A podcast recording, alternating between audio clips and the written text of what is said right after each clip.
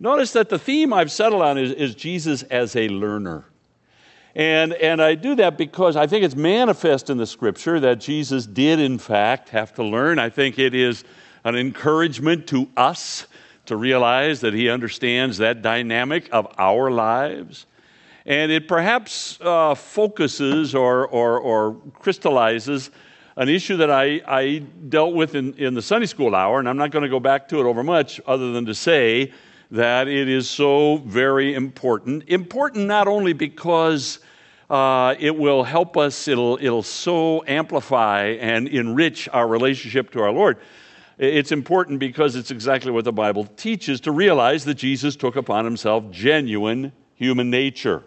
And he lived out a genuine life. As I said this morning, uh, you got to get past the Clark Kent approach to Jesus Christ. I, I use that illustration all the time.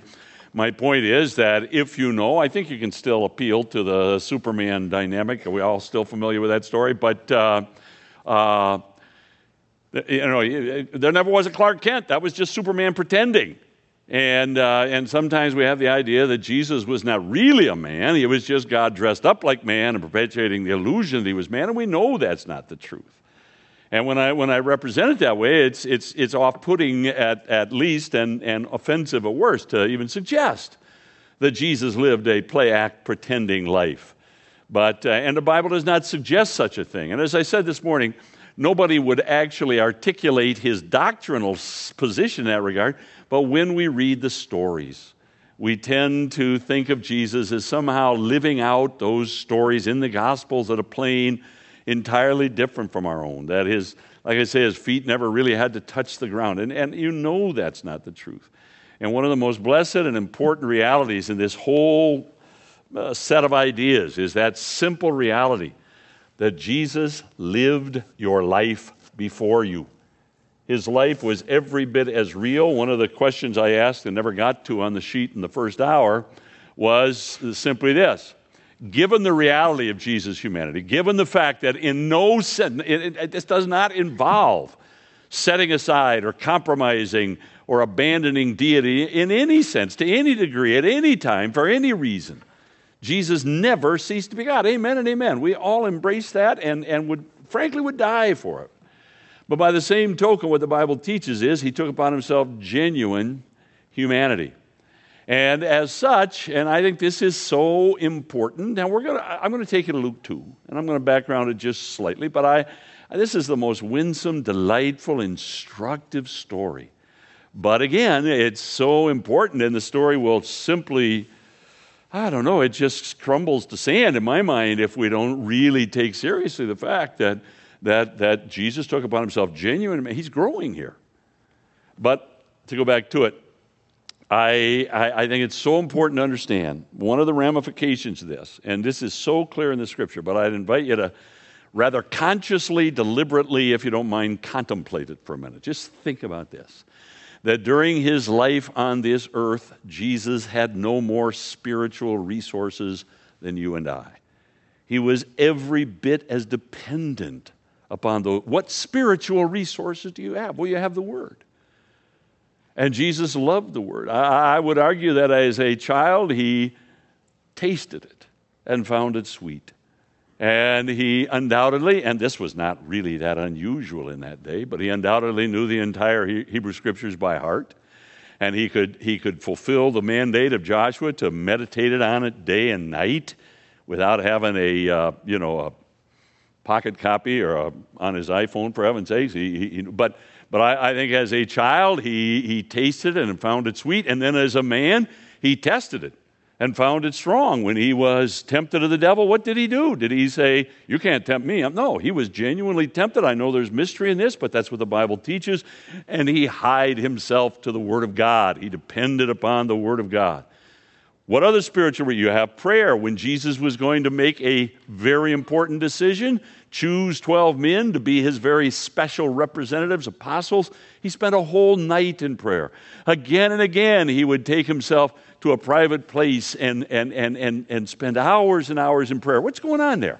Is that just a play act for us? No, he was dependent upon, upon prayer. Whatever the spiritual resources are that are available to us, that's what Jesus depended upon the ministry of the Spirit was so very, very important. And it's all over the scriptures. We don't have to imagine it. So I say that Jesus lived your life before you, and he understands all of the dynamics and vicissitudes and difficulties and heartaches. Oh, I'd love to walk you through many of them. I mean, I mean, you think of the, the passage in Mark chapter 3, and I'd love to take you there, but we're not going there, but where Jesus comes back to Capernaum, the town which he had made his own. He was raised in Nazareth, but for strategic reasons early in his public ministry, he had moved his family. By the way, Jesus knows what it is to rear a family. I really believe that. Because quite clearly, this is tradition, but the Bible intimates it very strongly somewhere after the incident we're looking at and before Jesus went to be baptized, his adopted father, Joseph, died. And all of tradition says that's a very strong tradition, but beyond that, there are many times in the gospel records when Jesus encounters his family. Joseph is never there. On the cross, he turns Mary over to John. Clearly, she's a widow. Now, here's the point he was the eldest son. When Joseph died, and we don't know at what point, but when he died, Jesus would have necessarily, and every indication of the record is that he did, in fact, step into the role of eldest son, become the primary uh, watch caregiver of his mother and provide for her, uh, become the surrogate uh, of his, his, his, his brothers and so on, the surrogate father of his half brothers. And there's every indication that he did just that. I think it's important to understand that Jesus knows what it is. And it's so fascinating. This made me, think, made me think of it. When he moved from Nazareth, the village where his family, where he had been reared ever since he was a babe in arms, when he moved to Capernaum, because Listen, the basic issue is this that Nazareth is on a ridge overlooking the Jezreel Valley. It's hard to get up there, and once you get up there, you just got to come back down. And Jesus is about to commence an itinerant ministry, what we call a Galilean ministry, and it, was, it would have been horribly difficult to conduct such a ministry from Nazareth. On the other hand, Capernaum was where all the roads met. I mean, he's going to really saturate the land of Israel, which he is going to do three times. Luke says that he went throughout all Galilee, preaching in all their synagogues, healing all that came in unto him. So he has this hugely important ministry of presenting himself to the Jews, and most of the Jews are up in Galilee, but all the roads lead to Capernaum. So he moves to Capernaum very early, strategically.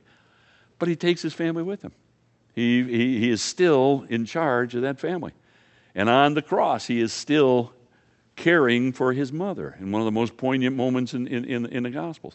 So, my point is, I lost my way that, that to be sure, Jesus knows the heartaches that we face. And then that marvelous passage, marvelous, that heart, that gut wrenching, melancholy passage in Mark 3 where he comes back to Capernaum and people have been bringing their sick from other lands. And by the way, if you did that, if you had, you know, a sick child or a sick parent, and you were going to make the 40, 80 mile trip from Syrophoenicia to Decapolis or, or, or, or, or the, the, even the Mesopotamia and so on, where would you go? Jesus is out traveling, you'd go to his home. You go to Capernaum. You wait for him to come back. You know, this is his home base. So he comes back. There are these hundreds and thousands of people probably waiting to be healed. And uh, when his brothers hear about it, his family comes and takes him uh, to take him home. Remember what the Bible says, Mark 3:21, thinking him to be mad. And when the news got to Jesus, he looked around the room and he said, "Who is my mother and who are my brothers? Are not ye who do the will of God?" Now I always think, do you think Jesus said that with a dry cheek? You think Jesus loved his earthly family any less than you love your family? And yet, his own brothers, John 7, verse 2, didn't believe on him. Do you think that broke his heart? See, Jesus understands. You've got to, you've got to embrace that. All right, now I lose my way. Let me come back then. So I'm saying that Jesus lived a life stunningly, stunningly like yours. Now, all right, I'm just going to leave it at that. Let me take you to Luke chapter 2. And, and, and, and the point I started out to make is simply this that if you have this, what I, well, no, not I think, and we would all agree if we actually articulate this, this deficient and I would say crippling and in most cases witless approach to Jesus that so many take that he's some sort of a Clark Kent, some sort of a disguised Superman. He really he doesn't live like we live. It just it's so crippling. And and and, and my point is that one of the ways I think which you can uh, sort of very, very surgically or practically address and correct that notion is to trace these places where we see Jesus learning. And, uh, and, and it's explicit. Well, sometimes it's explicit, sometimes it's implicit. But let me take you to Luke chapter 2. Long time getting there. And this is a delightful story. Now, let me just say, I think I already said it, but the, uh, the record is silent from the time Jesus as a baby. And I would argue he is still a babe in arms when his uh, mother and adopted father, Mary and Joseph, bring him back from Egypt, would have settled down there in Judea, but the word comes that Herod's butcher son Archelaus is indeed going to be given the portion of uh, Herod the Great's rule down there in Judea. And so Mary and Joseph take the baby Jesus and they return to Nazareth, Matthew chapter 2. From that time until when Jesus went to be baptized by John, the Bible is silent about Jesus' life. And thus they're called the silent years. Uh, again, I say not because nothing was happening, but because the Bible doesn't record anything. Now, I'm not going to go here, but I appealed to a passage in Luke chapter 4 where very quickly, uh, in, in, at the very beginning of his, of his public ministry, Jesus goes back to Nazareth, to the synagogue where he grew up, and where the people who in that synagogue knew him better than anybody else in the world knew him. They knew him his whole life. And he read the scriptures and claimed to be the Messiah, and they were aghast. They were shocked. And uh, as a matter of fact, one of the, it seems, impediments to their accepting Jesus' claims was hey, this is, this is Jesus. He lives down the street. We've known him all of our lives. Now he's going to come. Now, I, I appeal to that to make the case that in retrospect, the Bible is quite clear in that narrative, and Luke goes out of his way, went to the Nazareth where he was reared, and he went to the synagogue that it was his custom to go to. So Luke is trying to tell us he's going to the people who know him best, and yet when he claims carefully but openly to be Messiah, they're dumbstruck. They're uh, not dumbstruck, they're dumbfounded. Their, their response is, This is Joseph's son which is to say, if there's one word I always say that you've got to write over Jesus' boyhood, it is the word normal. Don't think of him as a little boy doing all sorts of miracles or glowing in the dark or walking around with a little halo hovering above his head. All of those notions are so crippling. And, the fact is that he, he lived a normal boyhood, but part of that, the one episode that we have in those silent years is right here in Luke 2, and we've read it. So, let me just take you to it. Luke chapter 2, and it begins with uh, uh, verse 40, where it says, uh, the child, well, I like to begin with verse 40. The, the child grew and became strong, filled with wisdom. The favor of God was upon him. And as is typical in the Bible, you have these kind of summary statements that sweepingly survey several years, but it picks the, Luke tells the story uh, in verse 41, his parents went to Jerusalem every year at the feast of the Passover. Now, listen, I'm going to give you a lot of background here, so hold on for dear life. But Jesus was a Galilean, and, and specifically, he was a Nazarene. He was not a Nazarite. That's a vow in number six, totally different. He's a Nazarene. That simply means that he was from Nazareth. Nazareth was, as I say, it was a relatively small, well, it was quite a small village. It was a village, it was unwalled, uh, it was primarily agricultural. Interestingly enough, as I said, it sits on a ridge that looks right down on the Jezreel Valley, that most important valley in all the world, that crossroads of the world. And, uh, and, and because, all right, geography. I watched your eyes glaze over when I said the word geography. But real quickly, listen.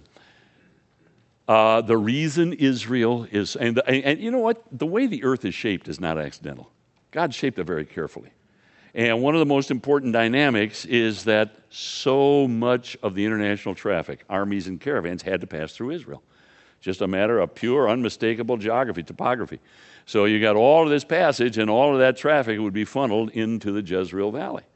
And that's why it's always been, there have been 42 history shaping battles in the course of history on the Valley of Jezreel, primarily at a place called Megiddo which guards the most important pass out of the Jezreel Valley to the south.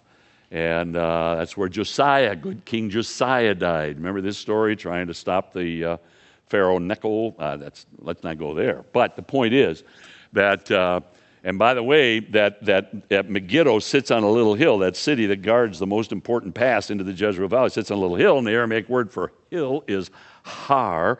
So it comes to us as Har Megiddo, and there's going to be a battle fought in days to come for exactly that same reason Armageddon. You're talking about Armageddon, and it's going to happen there because of the lay of the land. Now, my point is here's Nazareth sitting down, looking right down in that valley, and so the Romans realized the advantage, the strategic character of that hill, and they put a battalion of troops up there.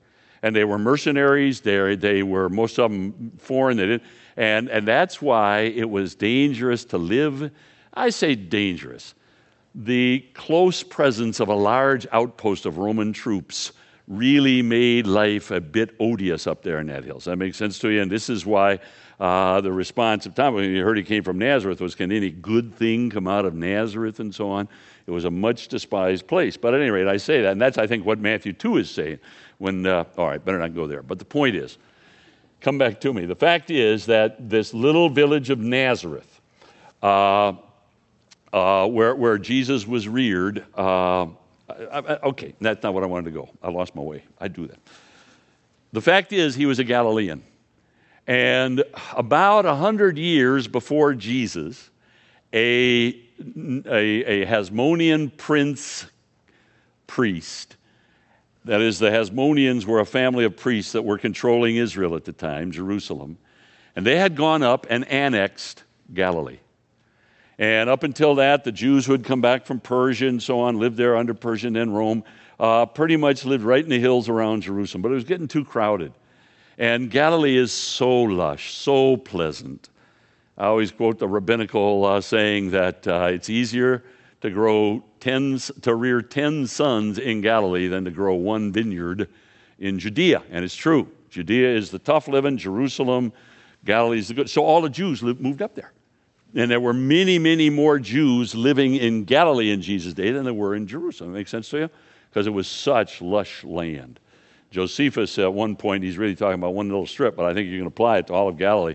He regards Galilee as the ambition of nature. I like that phrase. If nature could be what it wants to be, it would be Galilee. Just beautiful, flowing, long, fertile hills. And, and so, at any rate, most of the Jews in Jesus' day in Israel lived in Galilee, but the temple was in Jerusalem. And year by year, they would go down to the, to, the, to, the, to the temple in Jerusalem for various feasts, and the big one was Passover. Now, here you need to understand it's a little bit of, this is a little heavy, but there were a couple of routes by which they might go. In either case, they could take the ridge route, but that went through Samaria. That made that dangerous. So they could take what's called the rift route. They go down to the Jordan Rift, travel along the Jordan River. But you're alongside the desert. Desert's where robbers live. So the point is either route from, from Galilee in the north to Jerusalem, and then after the eight days of the feast, from Jerusalem back to Galilee, it was a bit dangerous. So you never traveled it alone. And they would gather in somewhat spontaneous bands of Passover pilgrims, scores of them, maybe a couple hundred of them, and they would make their way along the five or six day journey down to Jerusalem and down south to Jerusalem and then up to Jerusalem as they climbed the hills toward Jerusalem. And, and they would never, they would never, in other words, they had a bit of a protocol, and that is that the men would be on the outside watching for any enemies or danger and so on. The women and the children would be in. So you have a large company. So now here's the story. They go down to the, to the feast. And, and notice it says in verse 42 that when he was 12 years old, and by the way, I want to go back because I didn't finish a point there. I think it's important to understand what Luke is telling us in verse 41 is Jesus knew the drill. Every year they did this. So Jesus knew this, exactly how it worked and so on. And, uh, and, and it says when he was 12 years old. Now let me suggest something to you. Stay with me here. I believe, okay, I believe with two or three fibers of my being. You know what I'm saying? I mean, I'm not going to die for it. I'm not going to, but I, I, I, think it's, it's important to the story, and I don't know of any other explanation as to why. I think this is the year of Jesus' bar mitzvah. I think that's why it's mentioned that he's 12 years old. Now, let me stop on that, make sure everybody's on the same page. Today, there is a very important rite, R I T E, of passage in Jewish life by which a boy is uh, graduated to the role of man, and it happens somewhere around 13 years of age. And, and it's called the bar mitzvah. By means of the bar mitzvah, he becomes a son of the law. And the bar mitzvah, now listen, I'm going to tell you, I know that what we have today, we can only trace back about 400 years. When I go, when I take people to Jerusalem and God's in his sweet and inexplicable providences has given me just, it's so nice. My wife and I take groups to Israel. Listen, if you take me in the backyard and turn me around, I can't find a house. I mean, I am the most, it's amazing that I do this. But, go figure. But, but the point is that I, and I do. I very much enjoy taking people to Israel. When we go, I love to contrive. As a matter of fact, I build a calendar to make sure that we're in the temple area down by the Western Wall Plaza there on a Monday or a Thursday, because that's when they bar mitzvah. And they are just such a delight. I mean, they all they hire a little kazoo band, I call it, but it's like a, he's got a bongo and a guy with a shofar and sometimes a fiddle and a saxophone, who knows what all. It's pretty noisy.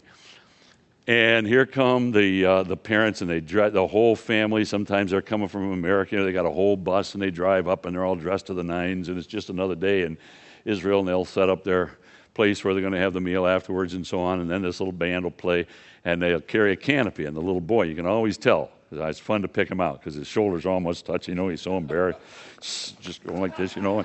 And uh, and and his and his mother is weeping and kissing him, and and all of his aunts are slobbering all over him, and so on. But and his his fellows are all making fun of him, and so on. But it it's and they sing and they and they love to have you join.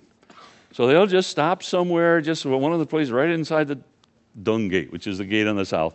They'll come in that gate going up toward the plaza and several times we've stood there and they were, you know, doing the circle dance with them and so on and so on. They just, they love to have you join in and so on. But, so anyway, my point is that the bar mitzvah today is a big deal. But here's the, here's the thing. I don't know exactly, and people will tell me that. I've, I've done the research that uh, we can go back about 400 years and trace the modern bar mitzvah. But we know that in the first century, we know that in Jewish culture, there was a formal time at which a boy became a man. There's just no doubt about it. For one thing, you have it appealed to in a very important illustration in Galatians chapter 3, where Paul says, he's talking about, ah, this is a very important passage, I won't get, but he says, when you were under the law, you were like sons, even though you were heirs. I'm sorry. You were like boys, children, uh, paida. And even, and, and, and, and even though you were the heirs, you were treated as servants. But now you have become men. And that's a bar mitzvah that he's talking to. So, so it makes sense to you. There was a, all right, just trust me. there is, there always has been, no, don't trust me, but I'm telling you, it's in the Bible. Uh, there, there, there, there, this, this idea, of, and every culture has this, really. We do too, by the way. We call it college. It's a very expensive process, but, but think about it. You send them off, kids, you hope they come home grown ups, right? I mean, but, but, but uh, honest to goodness, there was a, a deliberate process, ceremony by which the boy would be, and and by the way, and I have a note on your sheet here, and I'll be very quick about it, but under 1b there, I say at about the age of 12, a Jewish boy becomes a son of the law. That's what bar mitzvah means, bar mitzvah, uh, and is admitted to the privileges of adulthood in the religion and society of Israel. And then I say, note regarding the concept of son. Now, this is a bit of an aside, but it, I, I think it's important here. Folks, I think Christians generally, quietly, privately, stumble or stagger just a little bit at the idea that Jesus is the Son of God. Because, and by, because, you know, a son in our nomenclature was called into existence by his father, and the whole Arian controversy or the whole Arian heresy is a, is a, is a function of that particular. Well, if he's a son, then it must have been brought. Learn to read the Bible in terms of its own culture. Get to know the culture, think the culture, and the best resource readily available to you to get really, really intimately familiar with the culture of the Bible is the Old Testament. Read the Old Testament, read the narratives, and read them in terms of their own culture. Now, in our culture, a son is pretty much a first generation male ad, uh, uh, uh, uh, descendant. In, in that culture, if, uh, uh, if you've got a son, who's got a son at home? That, well, how old's your son? 10? All right. Do you have any other boys? How old are they? 26, 25. All right. So if I'm saying our brother here, do you hear that? He's got a 26 year old son, he's got a 25 year old son, he's got a 10 year old son sitting there with him. If I were to say, Do you have any sons? He would say, Yeah, I have two. And I have one, it's going to be a son in a couple of years. Because technically now, but it's really important to the culture, when a boy is bar mitzvahed, he, he is promoted to the privileges of, uh, and responsibilities of adulthood. And, uh, uh, and, and, and it, it, there was no set age. Paul says this at the po- time appointed by the Father. Now, today it's pretty standard at 13, though not necessarily, but, but, but there was no set age. But when the boy was sufficiently mature to step into that role, you would, you would bar mitzvah him. And I'm sure that this Jesus, with his unfallen human nature and person, was, was very mature. And so I'm saying to you that, oh, now let me finish the thought. I'm saying to you that I think when it says there, the reason Luke tells us when he was 12 is because he's trying to say this was the year that he had been admitted to the role of adult, of, of son. Now, the point to be made here with regard to that note in your sheet is this. Bear with me for just a second, but I think this can be helpful. The fact is that in that culture, at the bar mitzvah, the boy became a son. And there were a lot of elements and dynamics to that, and it plays itself out in various word pictures and concepts in the scripture. But fundamental to the idea of a bar mitzvah and of sonship is that the boy is now the equal of his father. Now, what that means is he's to be given the same he, the same re- regard and so on. There's a famous story. I mean, famous. I mean, I tell the story all the time. I'm probably the only guy that thinks it's famous. But, but uh, a guy by the name of William Thomson wrote a book called The Land of the Book in the late 1800s, early 1900s. He was a traveler, traveled through the Bible lands, very, very rugged. And uh, he, he, tells a story about coming to a place where there was a sheikh, uh, you know, Mideastern sheikh who, or, or wealthy man who had a big oasis and he lived there.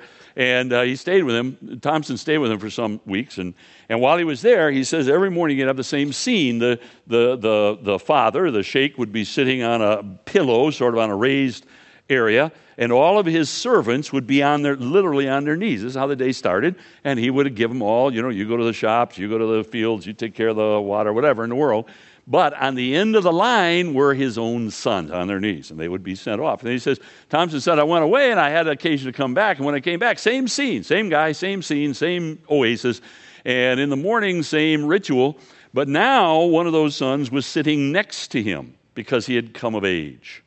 When you were children, you were treated as servants, but now are, you are sons. Now, the point is that one of the very clear meanings of that word picture is that the son is now the equal of his father. And all throughout the scriptures, I'm telling you, all throughout the scriptures, again and again, in the most sort of unstudied ways, the word son of, uh, the phrase son of means one with, equal to, to be identified with. Does that make sense to you? And that's why Judas is called the son of perdition. That has nothing to do with his parents uh, in Jesus' day, Jesus' contemporaries, the Jewish leaders, in, were embarrassed by the fact that in the scriptures their own forefathers had murdered the prophets. So they would build uh, uh, tombs or monuments to the prophets as if to say, if we'd have been there, we, we, wouldn't, have, we wouldn't have killed the prophets. And Jesus says to those, those leaders, He says, You'll go about to murder me. And in so doing, you prove that you are indeed the sons of your father. That has nothing to do with lineage, right? You're just like their father. So when Jesus, nobody, nobody in, in that generation understood son of to mean brought into existence by. When he claimed to be the Son of God, they understood he was claiming to be one with God. That's the culture. Does that make sense to you? Now, I say that just to make the point that that's one of the dynamics. And at the bar mitzvah, and I think this plays into it, at the bar mitzvah, there are certain privileges as well as responsibilities which belong to you. By the way, and this is huge uh, to this story, up until the bar mitzvah, the boy was a boy. He was treated as a boy. He, he may work in, the, in, in whatever his father does. Uh, he might work around with him, but he was a boy. He'd play with his fellows. He'd work around the house. I mean, whatever. Once he was bar mitzvahed, he became apprentice to his father. Now, in this, in this, in this culture, you don't spend a lot of time in biblical culture and ancient Near Eastern culture wondering what you're going to be when you grow up, pondering that issue. As a matter of fact, uh, David Wells in this book, uh, Above All Earthly Powers, he makes this point. It just struck me. He said, Today, we, we, our lives are suffused with personal choices. The, the made strictly on the basis of what we prefer. So you're going to go to lunch this afternoon, might go home, then you got to pretty much take what's up, but you might go to the restaurant, everybody choose, right? You sit in the car and everybody has his own earphones, chooses what he wants to listen to. I mean, to tell you, in, in, in biblical times, you might choose whether to lay on your back on your side at night, you know, while you're sleeping. But after that, you just pretty much did what was laid out in front of you. Honest to goodness, it was it was, and and so you didn't spend any time pondering what you're going to be. You're going to be what your father is, a boy. He's going to do what is, and it, one of the most important responsibilities of the father was to apprentice his boys, and and prepare them for for a life supporting his family in that guild or trade or whatever. Uh, I mentioned this morning, and this is hard on some people, but I am convinced that Joseph and Joseph's father before him was a stonemason. Now, I know we always think of him as a carpenter because that's the way the word is translated. When it's talking about Joseph, it says Joseph was a carpenter. The Greek word is tekton. It means, it can be taken generally to mean craftsman or artificer, but it really means builder. That's what it means. He was a builder. And uh, because in antiquity, in Israel, I don't know about antiquity, but in Israel today, there's no wood. You don't build with wood, you build with stone. Every, everything is built with stone. Not today, it's poured concrete, but in antiquity, everything was built with stone. And so I think most likely Jesus uh, was a Joseph, Jesus' adopted father, was a stonemason. And, and, and once you are bar mitzvah, I think this is important to the story. It's, it's time to leave behind your boyhood years where life was a little bit uh, open and free, and now you're going to be apprenticed by your father for whatever you're going to give yourself. And for several years, uh, apprentice, and, and I think Jesus uh, was undoubtedly a master stonemason, and uh, which, by the way, is not easy work. Uh, there are several indications that Jesus was rather remarkably virile, strong. The fact that he could survive a 40 day fast, not many of us could, uh, I think. And the fact that he could survive the agony that we're going to talk about tomorrow night in the garden, where he sweat great drops of blood, that bespeaks physical pressure and anxiety that uh, would kill most people. And, uh, and yet, yet he was able to survive it. I think, I think, but, but at any rate, come way back to it now. So I'm saying that, I'll go back to the story. I, I believe that the reason Luke tells us there are only two specific chronological notations in the life of Jesus Luke 2 and Luke 3. Luke 2 says he was 12 when he went to Jerusalem for this feast that we're talking about. And Luke, 30, uh, Luke uh, 3 says that he was 30, about to be 30, when he went to be baptized by Jesus. I think they're both significant, but so I would argue that this is, is very probably a reference to the fact that he'd gone up every year but when he was 12, they went up according to the custom in verse 42. In other words, the way they did it. And then it says this when the feast was ended. Now, I want to stop here quickly. Let me add one other point. And I, again, I'm. one of the privileges that was afforded a boy who had become a man, one of the uh, elements of the ritual which changed once you had been bar mitzvahed was that as a man you could go into the court of Israel and participate in the slaying of the lamb. Now, there were, there were certain zones in the second temple, this temple built by Zerubbabel and then remodeled by Herod. But uh, the fact is that the business of sacrifice was done in what's called the court of Israel.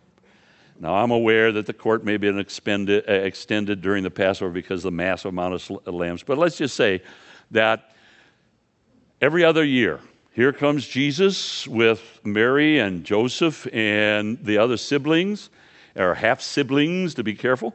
And I think uh, Joseph would have had the lamb with him without a doubt. You had to have that lamb with you for four days before you went and had it slain. You had to actually keep it more or less like a pet for four days. You couldn't just keep it out of pasture. And uh, but now they come to uh, the slaying of the lamb on the 14th of Nisan between the evenings, and here comes the family. And they would come as far as the court of the women, because that's as far as Jewish women or underage Jewish boys could come. And I picture Jesus, as it were, uh, holding on to the arm of his mother while his father Joseph carried that lamb inside the court of Israel. And they wait, and in time he comes back, and now he has a little basket, and the lamb has been slain and butchered, and he has the meat, and they would go to the place they had prepared, probably just a pup tent on the side of a hill, to be honest with you. You had to keep the Passover indoors, but everybody carried a tent in that day. I mean, tents, they really, but probably that's where, where they would go.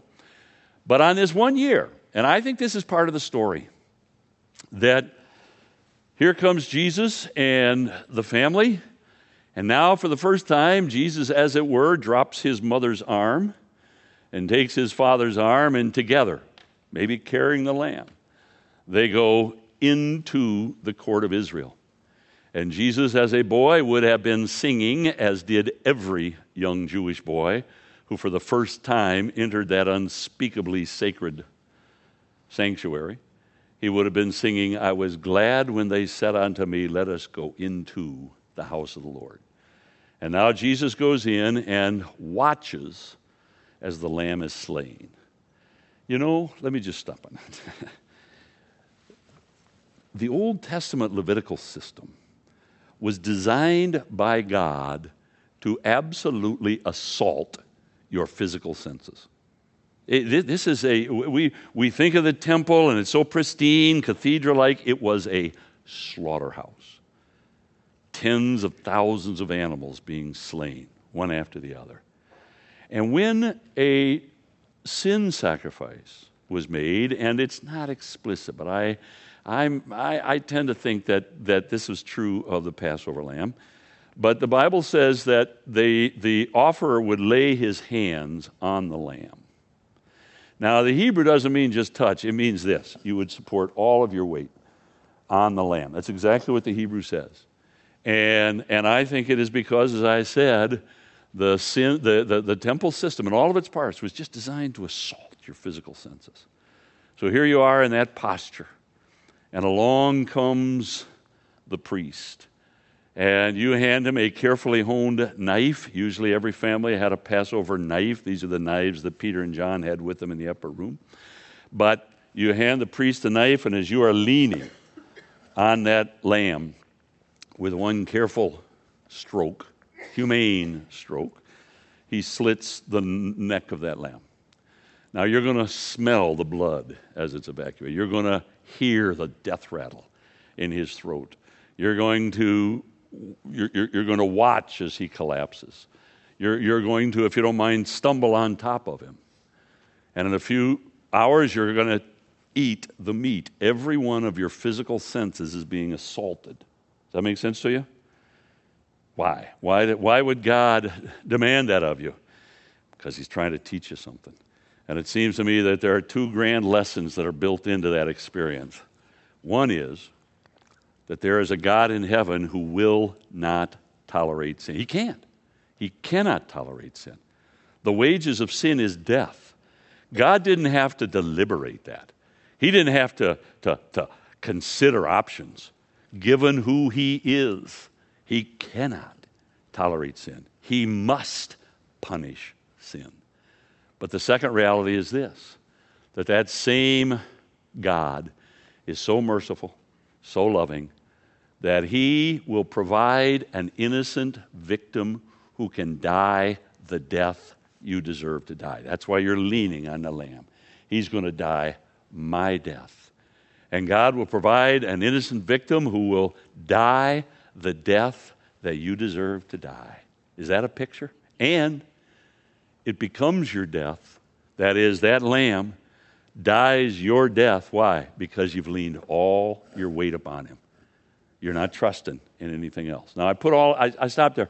I think that's what's behind this picture. And certainly on Passover, you know the story of Passover, how the lamb was slain the blood was, was, was, uh, uh, was spread on the lintel, and then the death angel passed over and so on. So the means of your deliverance was the shed blood of an innocent victim of God's choosing. Well, this is the first time in his mortal life Jesus has ever seen this. I think it would have struck him. I think he would have known from his own careful reading of the scriptures with an uncorrupted mind that that was indeed a picture of what was going to happen to him. And I think Jesus was probably a bit staggered by the experience of going for the first time. You haven't done it, I haven't done it. But don't you imagine that it was a staggering experience to go in and witness the slaying of an innocent? Do you think lambs were any less cute back then than they are today? You know what I'm saying? There's this cute little lamb, and you've had him with you for four days. So the Bible says he has to be with you. You can't put him out in the pasture. You got to keep him like a pet for four days so that he trusts you. And, uh, and, and now you're going to take that little lamb that you've kids have played with, so on. You're going to stand him there and you're going to watch as his throat is slit. And the idea of innocence paying the price of the guilty is pretty powerfully communicated. All right, now come back to me. I would argue that, again, that's part of the picture here. But let me go a little further. I want to I want to focus, and we'll be done. In, ooh, I'm supposed to be done. Oh, I'm in such trouble. All right, I lost my way, but I can be done quick. Give me a couple minutes. Look, uh, verse 43 When the feast was ended, as they were returning, the boy Jesus stayed behind. His parents didn't know it now, again, but supposing him to be in the company, in the group. So you set out, you figure he's with the mom, and uh, Joseph thinks he's with Mary, and Mary thinks he's with Joseph or the other kids. They get to the end of the day, they settle down as nuclear families, and they can't find him. We lost the Messiah. This is not a good thing. So then they began to search for him among all their relatives, and nobody was there. So when they didn't find him, they returned to Jerusalem searching for him. And after three days, that is on the third day, so it's about a day out, about a day back. Now they look around, go to homes and so on, but they finally come to the temple. I got to be quick. And, and when they find Jesus, Jesus.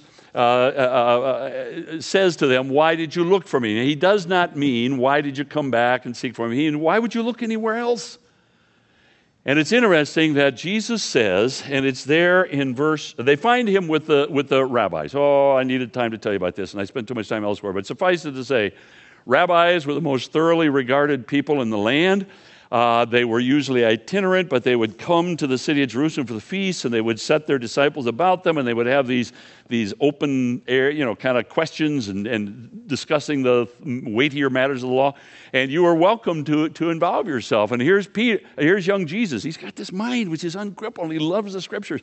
And, and so he's drawn to it, and he's interacting with them and so on. And everybody is amazed at how under, he understands the scriptures. But his, his mother comes and, and, and she says right there, when the parents saw him, they were astonished. His mother said, Son, why have you treated us so? Treated us so? Behold, your father and I have been searching for you in great distress. And he said to them, uh, Why were you looking for me? In other words, why would you come? Why wouldn't you come here? And then he says this, and I don't like this translation. I'm going to correct it. He says, "Did you not know that I must be in my father's house?" Now, I know what's at stake there. What the Greek says is what Jesus said to his mother is. Don't you know I must be about that which is my Father's? That's what it says. That which is my Father's. Now, what's he talking about? All right, here's my point. I'm going to say it quickly and, and have me for lunch. You know what I'm saying? But uh, I think this is what's at stake. Folks, I'm, I'm I want to emphasize once again Jesus took upon himself genuine humanity. He had to learn. This is an interesting scene in Jesus' life because he's kind of at a, he's at the cusp between boyhood and adulthood. He knows that it's his responsibility now to step into his father's business. He knows from his reading of the scriptures that he is uniquely and specially the Son of God. He knows that he is to be the Messiah. You see what I'm saying? I believe Jesus said to himself, It's time for me to commence the work that I know my Heavenly Father has for me. That's our culture. Don't you know? It's time for me to be about that which is my Father's. The old King James has my Father's business, which I think is the best translation for us just to understand. It's whatever I know that as a newly bar mitzvah boy, it's time to step into the role that I'm going to give myself to, and my Heavenly Father has called me to be the Messiah. I need to be busy about that time. And something about, and I just so cherish and regard the woman Mary, his mother, but something about her earnest plea the Father in heaven used to help Jesus understand as a boy no, no, it's not time to be about your heavenly Father's business. It's time to be about your earthly Father's business. I think that's exactly what's going on here. Jesus needed, and I asked the question there. Let me just cut to the quick. Down there, the application, I say, uh, who learned a lesson here? And what was the lesson? Clearly, Jesus learned something. And having, having come to the conclusion it was time to be about his heavenly father's business, somehow his mother's entreaty helped him understand. Because look at the next verse. The next verse is so interesting. It says, they didn't understand and so on, but it's verse 51 I'm after. He went down with them and came to Nazareth and was submissive to them. And I think that meant he apprenticed himself to his father Joseph, and he began the hard work of learning stonemasonry, and he is going to give himself that for 18 years. For 18 years. He's going to live a quiet, normal life, an industrious life. A, along the way, he's probably going to follow, bury his father Joseph. When he does, he's going to watch over his mother, and uh, for 18 years. Now, my point is this, and some people, and I ask a silly question there, but with this I'm done, I'm late. I ask the question on your sheet. Uh, if Jesus, if there were bicycles in his, in his culture, could he have ridden a two wheeler the first time he rode? Tried. See where I'm going with this? of course he couldn't. It's a, it's a learned skill. He'd have had to, you know, Joseph running along behind trying to get. Now, my point is not the point, but the other question is would it have been wicked for him to fall and skin his knee? Would you scold him for, for falling? No, of course not. You're learning. And I would argue that that's exactly what's going on in this scene. Young Jesus, having nobly come to the conclusion on the basis of everything he knew from the scriptures that now that he was an adult, it was time to be busy about his heavenly Father's business. And now God intervenes through Mary, and young Jesus understands it's not time to be at my heaven. Now, let me tell you something. He's going to wait for 18 years. The years are going to go by. The vicissitudes of life are going to uh, befall him and his family. And 18 years later, in all innocence, he's going to hear that his cousin John is baptizing anybody who believes that the kingdom is about to appear. I think Jesus very innocently thought, Well, I certainly believe that. I've been waiting. It's certainly right. He goes and is baptized, as he comes up out of the waters of baptism, the Spirit of God drives him into the very ministry that he had been preparing for back there in Luke chapter 2. See the point? After all those years. Now, have there been or are there spiritual longings and goals and desires in your life that you've prayed over and waited for and so on? Jesus knows what that's like. And I think uh, it's just helpful to realize, and I, and I wind up with that. I was going to go a little further, but I'll just leave it at this that Jesus, I'm going to say it all over again, that Jesus took upon himself genuine humanity. As mysterious as it is, what the Bible teaches is that he lived a life stunningly like yours. And along the way, he had to learn and grow, and the Bible is explicit that he grew and learned and so on. And I think this is one example. But to me, it's such an encouragement to understand as I said before, that whatever it is, whatever, if it's just the normal, difficult succession of life growing and so on, or if it's the crises and heartaches and disappointments of life, know this that Jesus understands. He's been there. You have a high priest who can be genuinely, sympathetically, lovingly touched with the feeling of your infirmities. Amen and amen.